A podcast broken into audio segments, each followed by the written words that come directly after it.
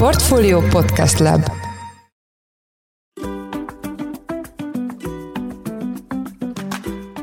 Mindenkit üdvözlünk, ez a Portfolio Business Podcast adása, amely a Szellemi Tulajdon Nemzeti Hivatalának támogatásával jelenik meg. Én Szász Péter vagyok. A mesterséges intelligenciával kapcsolatban nagyon sok etikai kérdés felmerült már az elmúlt években, de különösen azóta, hogy a ChatGPT nagyjából egy éve berobbant az életünkbe. Most egy másik érdekes aspektussal fogunk foglalkozni, mégpedig azzal, hogy az emmi által létrehozott tartalmak, amelyek lehetnek szövegek, lehetnek képek, kinek a szellemi termékei, kinek a tulajdonát képezik, és hogyan kell őket védeni. Itt ma velünk a stúdióban Lábodi Péter jogász, a Szellemi Tulajdon Nemzeti Hivatalának elnök helyettese, az Információs Társadalom Kutatóintézet kutatója. Szia, üdvözöllek a műsorban. Szia, én is üdvözöllek, és a hallgatókat is. Mikor merült fel először, hogy a mesterséges intelligencia által létrehozott tartalmat védeni kell? Maga a technológia már azért mint egy két évtizedre szinte visszanyúlik. Voltak olyan kezdetleges alkalmazások, amiket már az életünk részeként korábban is ismertünk,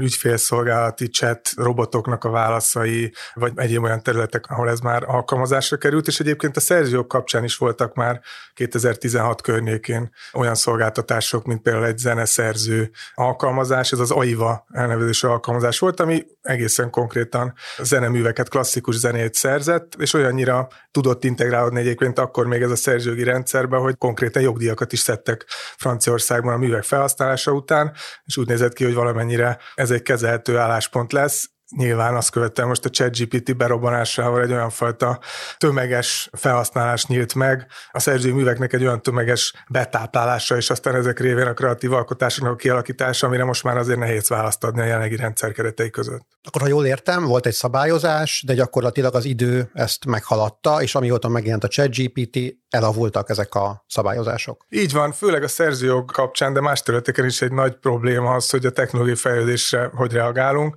A jogalkotás az mindig azért rólomlábakon jár. Ha belegondolunk a technológiai fejlődésbe, ugye először a nyomdagép megjelenése volt egy hatalmas változás, amire reagálni kellett, amikor tömegesen tudtak először előállni irodalmi művek, de hogyha nem megyünk vissza annyira régmúltra a CD megjelenése, vagy hát talán a legnagyobb ilyen katasztrófaként az internet megjelenését tapasztalták, főleg zenei területeken. Ott aztán végül is a nagy riadalmakat követően valahogy a piac tudott alkalmazkodni, és ezt követően a szabályozás is például a 90-es évek végén már egy nemzetközi szerződésben rögzítette az internetes felhasználásokat. Én azt gondolom, hogy most is egy olyan mérföldkő előtt állunk, ahol próbáljuk még a jelenlegi szabályozási kereteket alkalmazni erre a modern technológiára, de most már ezek elég repedezettek, és nyilván az is egy fontos dolog, hogy ne rohanjunk nagyon előre, hiszen az internet megjelenése után is látjuk már, hogy gyakorlatilag a digitális bevételek a hangfelvétel kiadóknál, azok a jelentések, amiket kapunk jogdíj bevétel kapcsán gyakorlatilag teljes adaptációt mutatnak, átállt a piac, átálltak az alkotók.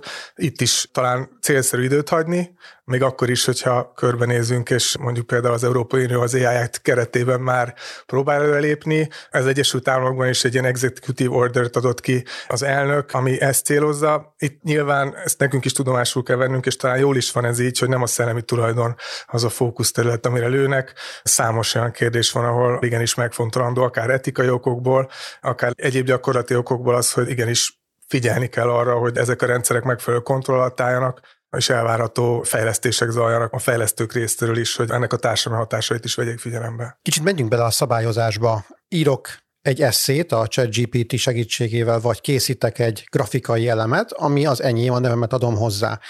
Ugye az én szellemi termékem, de vajon perelhető leszek-e valaki által, nem tudom ki által, hogy ehhez én bizony segítséget vettem igénybe. Tehát jelenleg mi a helyzet? Ha a jelenlegi kereteket nézzük, akkor talán három nagy aspektus emelhető ki. Az egyik az, az a kérdéskör, amikor kialakítunk ilyen mesterséges intelligens rendszereket.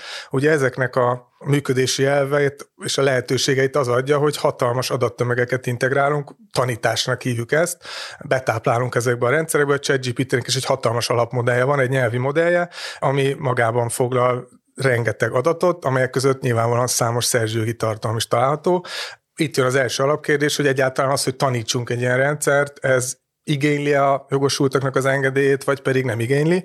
Vannak eltérő megoldások. Az Európai Unió egyébként itt viszonylag hamar lépett, egy úgynevezett szöveg és adatbányászati szabad felhasználási esetet vezetett be. A szabad felhasználásnak az a lényege, hogy ilyen esetekben nem kell engedélyt kérnünk a szerzőtől, és ez a rendszer lehetővé teszi, hogy kutatási célokból lehetséges legyen akár szerzői oltalmat álló műveket is betáplálni a rendszerekbe, hogy azokat elemezni tudják a rendszerek. Van ennek a szabad felhasználásnak egy olyan része is, hogy akár profitorientált módon is lehessen ezeket szolgáltatók által igénybe venni, az ilyen módon eladott tartalmakat, ugyanakkor ilyen esetekben egy garanciális elem is van. A jogosultak, akik előállították a tartalmakat, úgynevezett opt-out lehetőséggel bírnak, tehát ők tiltakozhatnak az ellen, hogy be legyenek ezek integrálva. Szóval ez egy megoldás, az Egyesült Államokban még nyitott ez a kérdés, ott egy másfajta megközelítés van, az úgynevezett fair use doktrina, ott esetről esetre vizsgálják, nem született még, tudtunk olyan jogeset, ahol ez a kérdés megoldásra került volna, és aztán ezt az első kérdéskört, tehát a tanítás kérdéskörén túlmenően jutunk el a második részhez, ami pedig kifejezetten azzal kapcsolatos, hogyha valaki ilyen ilyen eszközök alkalmazásával állít elő művet, akár úgy, hogy egyszerűen beír egy promptot, és aztán elengedi a dolgot, és az eredmény előáll, vagy pedig láthatóak most már az Egyesült Államokban ilyen jó esetek is, hogy egy, egyfajta oda-vissza pingponggal beír egy elsődleges parancsot, kap egy választ, továbbfejleszti, tehát egyfajta közös alkotás áll fel a mesterséges intelligencia alkalmazással. Ez a másik eset, ezeket hogy értékeljük. Amit most tudunk, hogyha valaki kifejezetten csak mesterséges intelligenciával állít elő egy parancs révén egy tartalmat, akkor ez nem fog oltalma alatt állni. Ezzel kapcsolatban ő nem lesznek jogosultságai, maga a mesterséges intelligencia sem minősül alkotónak, aminek abból a szempontból lehet jelentősége, hogy bár összekeverhetjük ezeket a kreatív alkotásokat természetes személyek alkotásaival, ugyanakkor ilyen esetben nem szükséges engedélyt kérnünk, hiszen nem áll fenn oltalom. A másik eset, amikor pedig egy pingpongszerű közös alkotásról beszélünk, ott pedig esetről esetre kell bírálni. Az Európai Unióban még nem nagyon van itt állásfoglalás, de az Egyesült Államok ebben a tekintetben előrébb jár. Ott a szerzőgi hivatal kiadott egyfajta guidance-t, egy iránymutatást, ami kifejezetten előírja, hogy mit tekintünk egy olyan fajta minimális emberi beavatkozás megoldásnak, ami hogyha megvalósul, akkor oltalom is létrejött. Ilyen esetekben természetesen nem a mesterséges intelligencia lesz a szerző jogosultja, hanem az alkotó maga, aki közreműködve vele létrehozott egy alkotást. Ha jól értem, akkor az nem merült fel, és ez így laikusként logikusnak is gondolom, hogy a mesterséges intelligencia algoritmus készítője legyen a tulajdonos. Tehát akkor ez azt jelenteni, hogy minden tartalomnak mondjuk, amit a ChatGPT-vel létrehoztunk, az OpenAI lenne a tulajdonosa, ez gondolom fel sem merült. Igen, ez is egyébként egy jó kérdés. Ha már itt tartunk, akkor azt is érdemes megemlíteni, hogy maga a mesterséges intelligencia alkotó eszköz egyébként állható hatalma alatt, mint egy szoftver. Erre egyébként szerezhet egy jogosultságot az alkotó, de kétségtelen talán túllőne a célon az a fajta megközelítés, hogyha innentől kezdve mindent a mesterséges intelligencia kifejlesztőnek tulajdonítanánk, bár említhető meg olyan eset, most nem is akarom a szolgáltatót említeni, aki kifejezetten azt mondja, hogy ő egyébként fenn szeretne magának tartani jogosultságokat, és azt mondja, hogy olyan feltételekkel engedi csak használni az ő eszközét, hogyha ő neki egy jogosultsága keletkezik az adott tartalmon. Ez nem egy jogszabályból következő, hanem a felek megállapodásából eredő jogalap. Beszéltél az európai és az amerikai szabályozás különbségéről, és nekem úgy tűnik, mintha egy kicsit hasonló lenne ez a bírósági eljáráshoz, tehát Amerikában az egyes eseteket vizsgálják, és Európában meg próbálnak rá húzni egy ernyőt, és ez alapján szabályozni. A jelenlegi tapasztalatot szerint most így 2023 és 24 derekán melyik tűnik hatékonyabbnak? Biztos, hogy a jogalkotásnak abból kell kiindulni, hogy megnéző, hogy gyakorlatban milyen esetek fordulnak elő, és erre szükséges reagálni. Nyilván fontos az egyes érdekelteknek a szempontjait figyelembe venni, de nyilván egy alapvető kérdés az, hogy a gyakorlatban mivel járna a jogalkotás. Ami talán egy lehetőséget, és ami miatt több színes példa származik az Egyesült Államokból, annak az az oka, hogy az európai jogrendszerben, így Magyarországon is nem szükséges az, hogy egy szerzőjogi tartalmat ahhoz, hogy védelmet kapjon, nyilvántartásba vegyenek. Egyszerűen nem jelenik meg a hivatal szintjén sem egy szerzőjogi tartalom. Még az Egyesült Államokban van egy olyan előírás, hogyha valaki nem helyezi szerzőjogi oltalom alá a hivatalban, nem jelenti be az adott tartalmat, akkor nem fog tudni az egyes jogsértésekkel szemben fellépni. Innentől kezdve egy nagyon sajátos platformja alakult ki ezeknek az ügyeknek a szerzőgi hivatalnál az Egyesült Államokban, hiszen itt történt meg először az, hogy egy Steven Thaler nevű úr egy Creativity Machine nevű eszközzel odaállított a hivatalhoz, és azt mondta, hogy ezt a Recent Entrance to Paradise című festményt, amit egy mesterséges intelligencia állított elő, hogy ezt oltam alá helyeztesse, és itt volt először annak a vizsgálata ténylegesen, hogy valóban szerzőséget kaphat-e. Egyébként nagyon érdekes volt az ítélet, ahol megpróbáltak ugye nyilvánvalóan korábbi precedenseket is előhozni. Volt egy eset, ami kifejezetten egy makákó majom által készített arcképre vonatkozott, ami történetnek az volt a háttere, hogy egyszer egy dzsungelben egy fényképész ott hagyta az aparátját, miközben ki tudja, mit csinált. A lényeg az, hogy egy majom rátalált erre a fényképezőgépre, és készített magára egy arcképet. Itt gyakorlatilag aztán ez mémé változott, illetve egy nagyon nagy sikert ért el az interneten ennek a fényképnek az elérhetősége. A lényeg az, hogy felmerült, hogy állatvédő szervezetek, a PETA például fellépett annak érdekében, hogy a majomhoz köthessenek szerzőjogosultságokat, és ennek az ügynek a vége az volt, hogy nem, hiszen csak természetes személy lehet a jogosult. Itt alakult ki egyfajta analóg megközelítés, például a mesterséges intelligenciánál sem beszéltünk egy természetes szeméről, de voltak még nagyon érdekes ügyek, ilyen emberi, hogy mondjam, szellemi lények sugalmazása alapján előállított alkotott művek kapcsán is felmerült, hogy ott sem biztos, hogy teljesen a természetes személy alkotott, ott egyébként megítélték, vagy ami még talán, még ha megengeded, például egy kertnek a kialakítása kapcsán merült fel az, hogy valaki egy kezdeti kerti alakítás létrehozott, aztán utána éveken át ugye a kert saját maga alakult. Itt is felmerült, hogy mi az a kontroll, amit a szerző a kreatív alkotás kapcsán tudott gyakorolni. Itt is találhatunk egyfajta hasonlóságot a mesterséges intelligencia eszköz alkalmazása, kreatív parancsok alapján, és aztán az azutáni fekete doboz hatásként kialakított végeredmény között. Itt is az volt a megközelítés, hogy nem állhat fenn az oltalom, hiszen a kontroll nem állt fenn. Úgyhogy visszatérve a kérdésed elnézést a sok kanyar után, a lényeg csak az, hogy az Egyesült Államokban nagyon nagyon jó az a fajta gyakorlati lehetőség, hogy a szerzőgi hivatal tudja ezeket az ügyeket vizsgálni, és szerintem ez európai szempontból is egy nagyon jó példa lehet. Nyilván hasonlóak nemzetközi szerződések kötnek Egyesült Államokat is, Magyarországot is, az Európai Uniót is, úgyhogy szerintem ezek olyan csapásirányok, amiket mi is követni fogunk majd tudni. Hol tart most az európai szabályozás, és a véleményed szerint mikorra alakulhat ki egy konszenzusos és mindenki számára megnyugvást adó szabályozási keret? Hát ez egy nagyon nehéz kérdés. Ami most látszik, hogy az úgynevezett AI Act, ami kifejezetten a mesterséges intelligenciának a szabályozásáról szól, hogy itt az Európai Unió büszkén hirdette ennek a folyamatnak a kezdetén is már, hogy mennyire éle járunk, hogy ezt a kérdést elsőként Európában fogjuk rendezni, és haladtak is ezek a tárgyalások, nem akarok kitérni minden részletére ennek a jogi eszköznek. A lényeg az, hogy különböző, hogy mondjam, veszélyességi fokozat mentén csoportosítja a mesterséges intelligencia alkalmazásokat, onnantól kezdve, hogy biometrikus azonosítás, arcfelismerés, akár büntetőjogi ügyekben is, egészségügyi területeken való alkalmazás, hitelezés, tehát nagyon sokféle szolgáltatási kategóriát mentén rangsorolja a mesterséges intelligencia alkalmazásokat, és különböző kontrollmechanizmusokat vezet be, akár egyébként egy bírságolási mechanizmussal is. Érdekes egyébként, hogy ennek a rendeletnek van egy szerzőjogi kis vonzata is, amiben a jelen állás szerint úgy néz ki, hogy egyrészt elvárná a szabályozás, hogy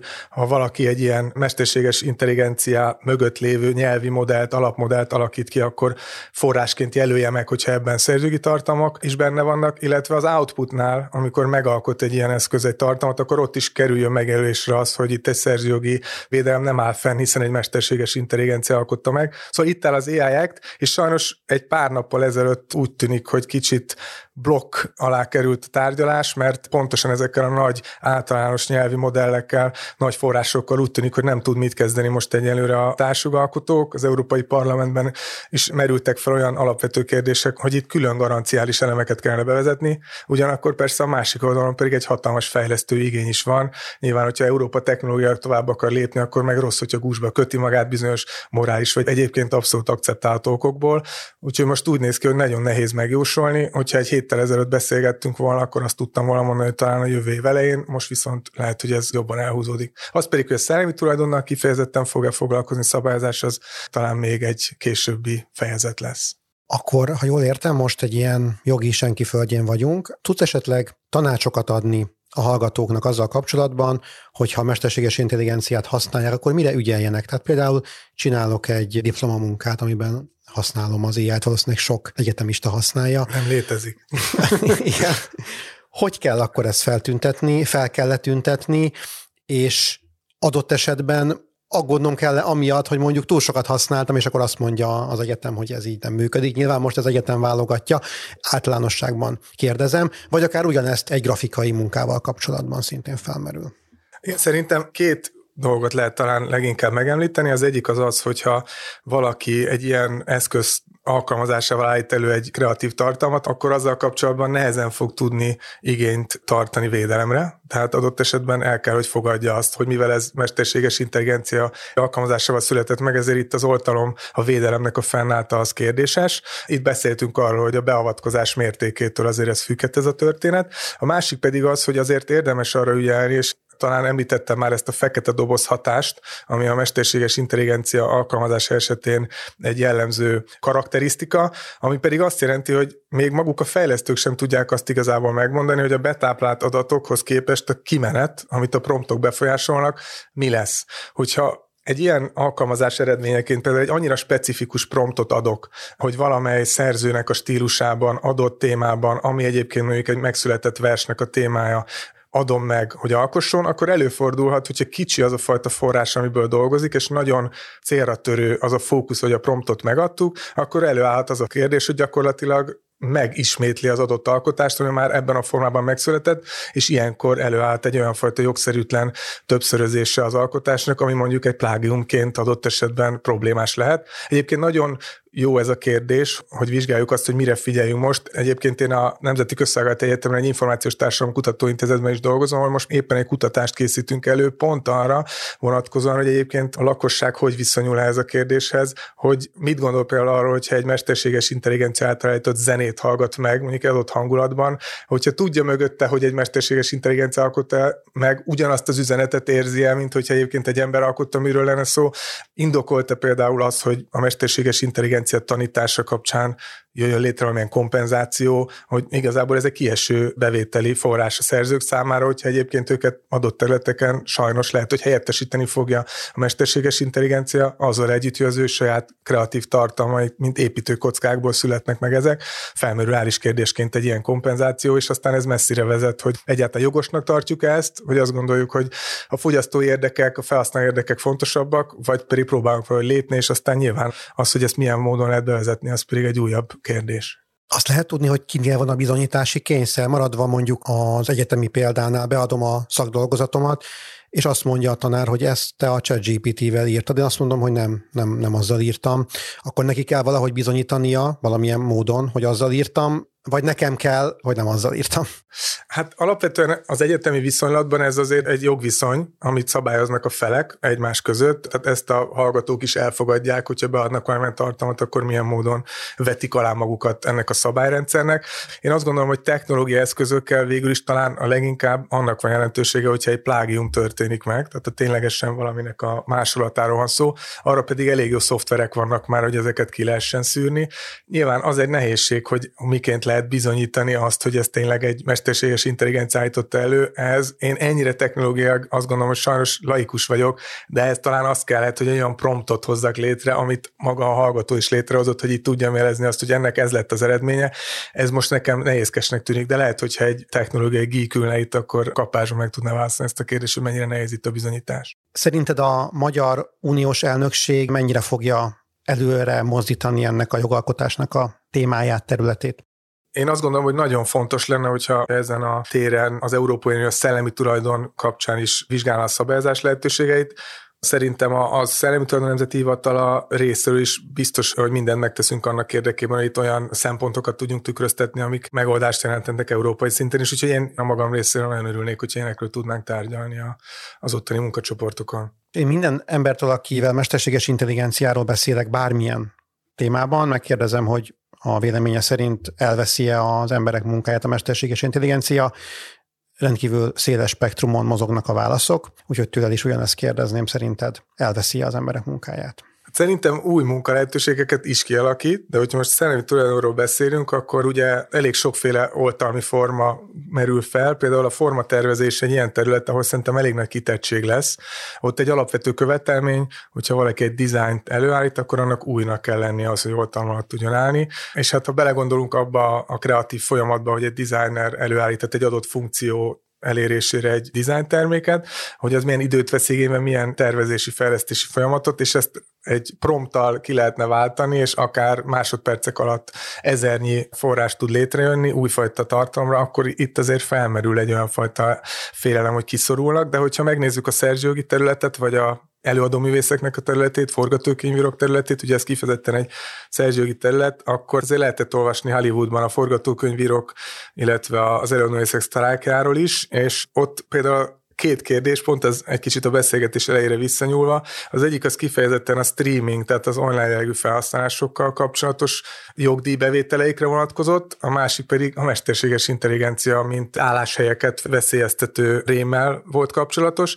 Azt mind a streamingben sikerült megállapodni, mind pedig most a legújabb hír, már az előadóészek is a forgatókönyvírókat követően meg tudtak állapodni, és olyan érdekes garanciák lettek a megállapodásban, hogyha például egy adott Hollywoodi stúdió digitál digitális másolatban akkor egy előadóművészt hogy mondjam, életre hívni macskakörömben egy, a filmalkotásban, akkor ezzel kapcsolatban az eredeti előadó ezt tudjon kapni ellentételezést, még akkor is, ha ő nem szerepelt. És ami még egy érdekes kérdés, több kikötés is volt, az pedig az, hogy a szakszervezetnek is jelzést kell adnia az hollywoodi stúdióknak, hogyha egy teljesen nem létező előadóművészt, egy digitális előadóművészt hoznak, hívnak életre, hogy egy ilyennek a filmben való alkalmazása után is tudjanak egyfajta ellentételezést kapni a stúdiók. Ez is egy elképzelhetetlen és rendkívül érdekes kérdés. És hát Magyarországon pedig a szinkron talán a leginkább kitett, tehát látjuk azt, hogy teljesen reális a jövőben, hogy mondjuk Tom Hanks, akit egyébként egy reklámban, azt egy fogorvosi reklámban már sikerült használniuk, hogy ő mondjuk magyar nyelven a saját hangján szólaljon meg egy filmben, nyilván sajnos egy lehetetlen dolog, úgyhogy én azt gondolom, hogy ott egy hatalmas veszély van, hogy a magyar szinkronra, szinkron előadóinkra milyen hatással vannak ezek a folyamatok. Köszönjük szépen Lábodi Péterrel, a Szellemi Tulajdon Nemzeti Hivatalának elnök helyettesével, az Információs Társadalom Kutatóintézet kutatójával beszélgettünk a mesterséges intelligenciával kapcsolatos problémákról, szerzői jogi kérdésekről. Köszönjük szépen, hogy a rendelkezésünkre álltál. Én köszönöm a lehetőséget. Ez volt a Portfolio Business Podcast adása. A műsor elkészítésében részt vett Bánhidi Bálint, a szerkesztő pedig én voltam Száz Péter. Új műsorral hamarosan jelentkezünk, addig is minden jót, sziasztok!